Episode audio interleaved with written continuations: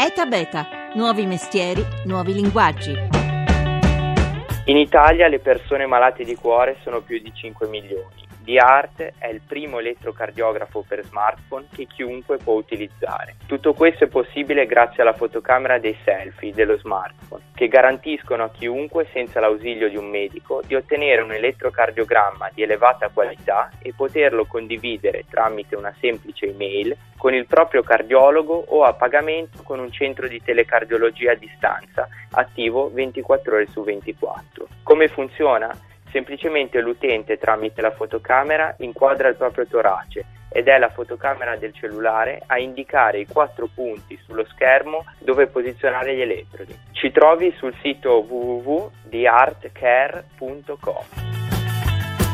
App per trasformare il cellulare in una clinica, siti per trovare, recensire prenotare visite specialistiche, scambi di fotografie e di immagini su WhatsApp per consulti rapidi con il medico di base.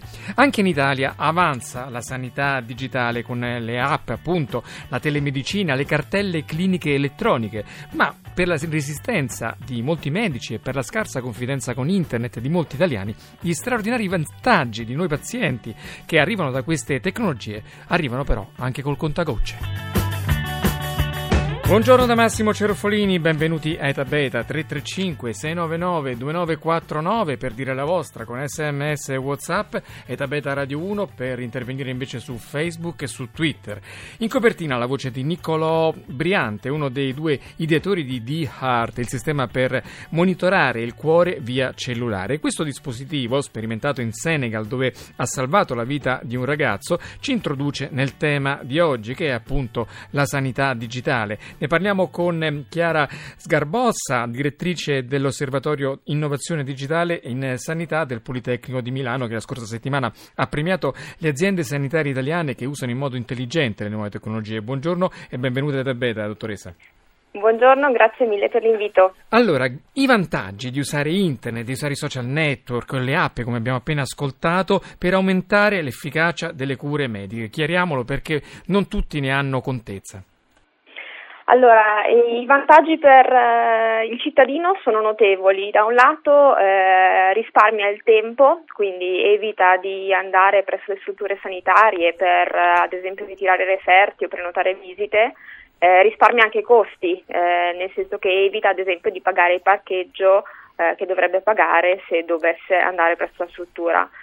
Eh, I risparmi sono anche per le strutture sanitarie tramite le tecnologie digitali che eh, evitano di stampare inutilmente riferte cartelle cliniche eh, e nel contempo aumentano la qualità delle cure al cittadino eh, tramite le cartelle cliniche elettroniche, ad esempio eh, posso controllare che il farmaco che sto dando al mio paziente sia effettivamente quello corretto nelle dosi corrette. Malgrado questi, vantaggi, malgrado questi, vantaggi, voi nel vostro rapporto pubblicato di recente avete denunciado che in Italia questi, queste tecniche arrivano un po' a dosi omeopatiche per restare in tema, un po' per le resistenze dei medici dei, che non ci stanno a fornire prestazioni veloci via chat o via messaggini senza che gli venga riconosciuto un compenso e un po' anche per la scarsa diffusione di internet, la scarsa sensibilità di noi italiani. Ricordo sempre il dato che 4 italiani su 10 non, mai, non sono mai stati su internet e tutto questo frena i vantaggi della cosiddetta telemedicina, vero dottoressa?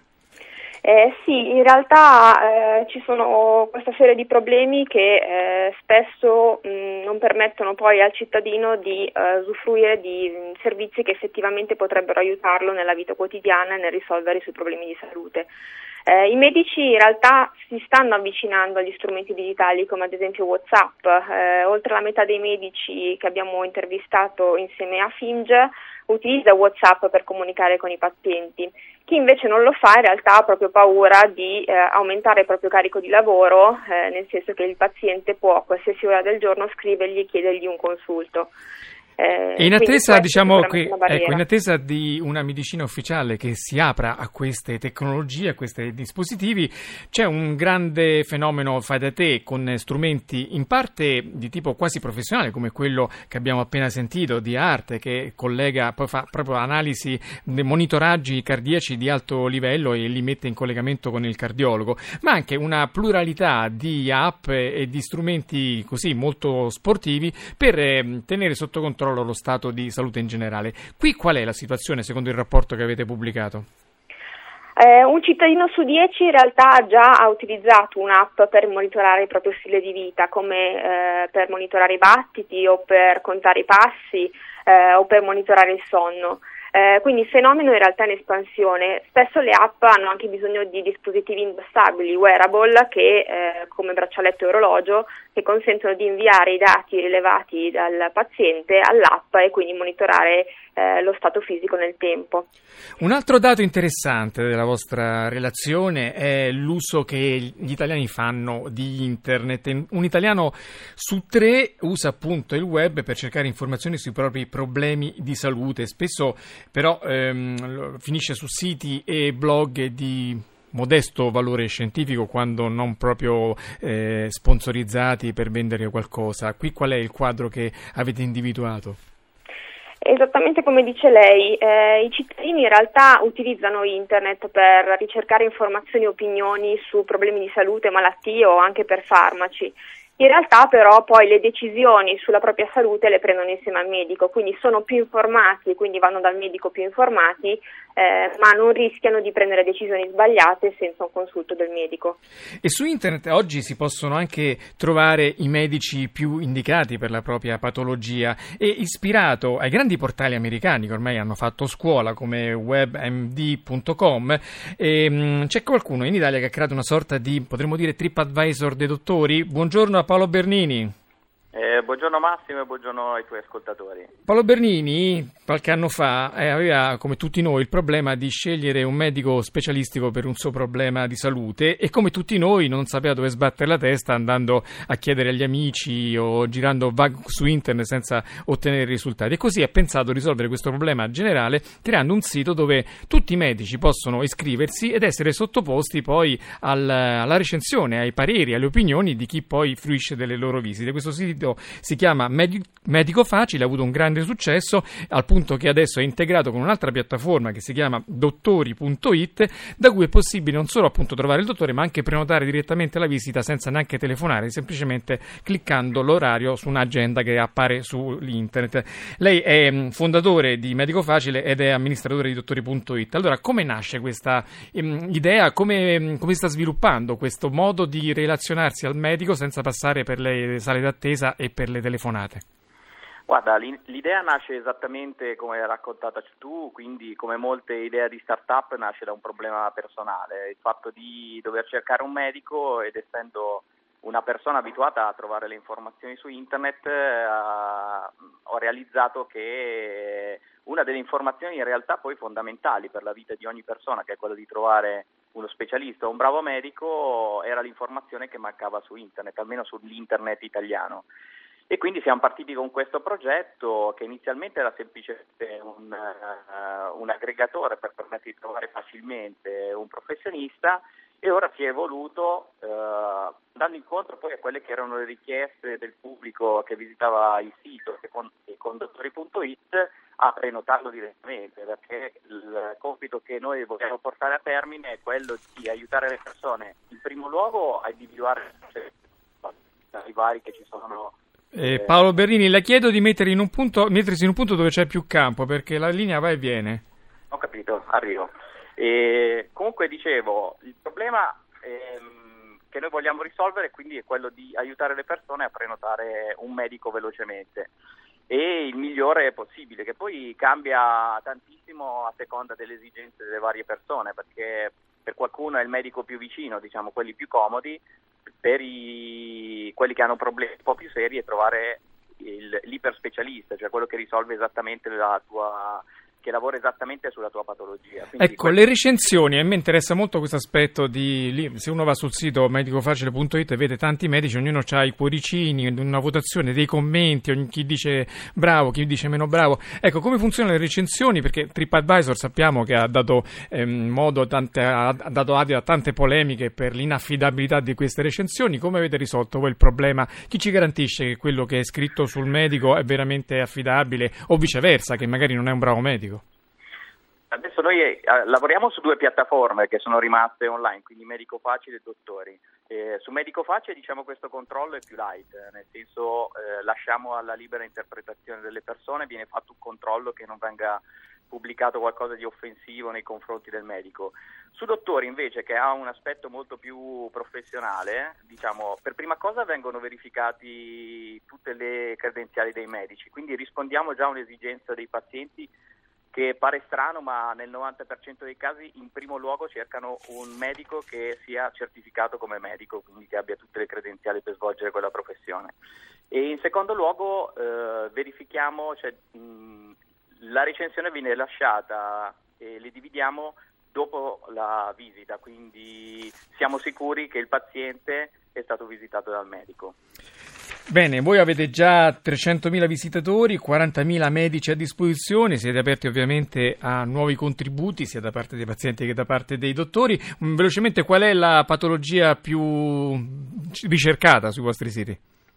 Guarda, più che patologia direi che diciamo, a parte i medici standard, quindi quelli da cui ci si reca normalmente come per la donna il ginecologo eccetera, diciamo sicuramente quelli che riguardano la dieta, quindi la perdita di peso, sono quelli che vanno per la maggiore, soprattutto e, in questa stagione. E poi leggo nella scheda di Laura Nerozzi anche la riproduzione assistita va molto forte. Grazie allora a Paolo Bernini, responsabile di questi due siti molto interessanti, dottori.it e medicofacile.it. Grazie. E torno con Chiara Sgarbossa, direttrice dell'Osservatorio Innovazione Digitale in Sanità del Politecnico di Milano. Andando invece sul pubblico, dottoressa, eh, si parla tanto di fascicolo sanitario elettronico, sei regioni italiane l'hanno già adottato, di che si tratta, quali sono i vantaggi? Allora, il fascicolo sanitario elettronico è una raccolta di documenti sanitari sul cittadino, eh, quindi è una raccolta personale eh, che ogni cittadino eh, prima o poi avrà, in realtà appunto per ora c'è in sei regioni, eh, che contiene quindi ricette, referti, le prenotazioni effettuate e a cui si può accedere tramite internet, tramite credenziali che vengono rilasciate dall'ospedale dall'AS di riferimento. E cinque regioni quali sono? Eh, sei regioni che attualmente hanno un fascicolo sanitario attivo sono Lombardia, Emilia Romagna, Provincia Autonoma di Trento, eh, Valle d'Aosta, Toscana e Sardegna. Anche qui voi avete rilevato in un vostro, una vostra indagine che soltanto 5 italiani su 100 fanno uso di questo fascicolo sanitario elettronico. Anche qui siamo sempre indietro noi italiani, come mai? Sì, da un lato appunto in realtà eh, poche regioni l'hanno attivato, ma dall'altro c'è poca anche informazione eh, verso questo servizio che effettivamente è utilissimo perché il cittadino può eh, direttamente accedendo a internet scaricare referti ma anche prenotare visite eh, o fare altre attività che eh, riguardano il rapporto con le aziende sanitarie e la sanità. E quando possiamo aspettarci secondo lei l'allargamento ad altre regioni di questo fascicolo sanitario elettronico? Eh, direi a breve, nel senso che il Ministero ha dato le linee guida per lo sviluppo dei fascicoli sanitari nelle varie regioni che eh, si stanno attrezzando per sviluppare i propri fascicoli. Ad oggi solo pochissime regioni non hanno ancora iniziato l'iter. Al di là del fascicolo sanitario elettronico, voi avete individuato molte aziende sanitarie pubbliche e anche private che effettuano servizi sanitari online. Qui cosa succede? Sì, eh, oltre al fascicolo in realtà le aziende sanitarie possono offrire ai propri pazienti dei servizi online come appunto la prenotazione di visite e esami, eh, la prenotazione addirittura del fogliettino per mettersi in coda al CUP o al centro prelievi eh, oppure anche appunto il, lo scaricamento dei referti tramite internet. Sono quindi servizi delle aziende sanitarie che confluiranno poi in futuro anche nel fascicolo. Voi avete premiato tante realtà locali di aziende sanitarie o di semplici centri di salute che hanno applicato in modo intelligente queste tecnologie. Ce ne vuole dire uno in particolare? Sì, sempre parlando di relazione con il cittadino, eh, abbiamo premiato il laboratorio analisi Valdes di Cagliari, quindi un caso sardo, eh, che ha implementato un progetto che consente ai cittadini di eh, prenotare da casa l'accesso al centro prelievi, quindi evitandosi tutte le code eh, che solitamente si trovano per attendere il prelievo del sangue e potendo quindi ridurre solo eh, a pochi minuti l'attesa per effettuare un prelievo. In definitiva, dottoressa, vogliamo lanciare un appello ai nostri ascoltatori per aprirsi con coraggio, con eh, fiducia anche a queste tecnologie, aprirsi a internet come strumento aggiuntivo, non sostitutivo, diciamolo, per eh, curarsi e tenere la salute sotto controllo. Assolutamente sì, invito tutti gli ascoltatori anche a informarsi su quali sono i servizi che le aziende sanitarie offrono. Eh, spesso è solo questione di conoscere i servizi e imparare a usarli più che effettivamente una mancanza di servizi. Bene, grazie a Chiara Sgarbossa, direttrice dell'Osservatorio Innovazione Digitale in Sanità al Politecnico di Milano, grazie alla squadra, Antonello Piergentili al coordinamento tecnico, Lara Nerozzi in redazione, la regia di Paola De Gaudio. È il sito per ascoltare queste e le altre puntate. La puntata continua su Facebook, su Twitter, dove ogni giorno pubblichiamo tante altre notizie sul mondo che innova. Seguiteci, ora è GR, poi Life da Massimo Cerofolini. Ci sentiamo domani.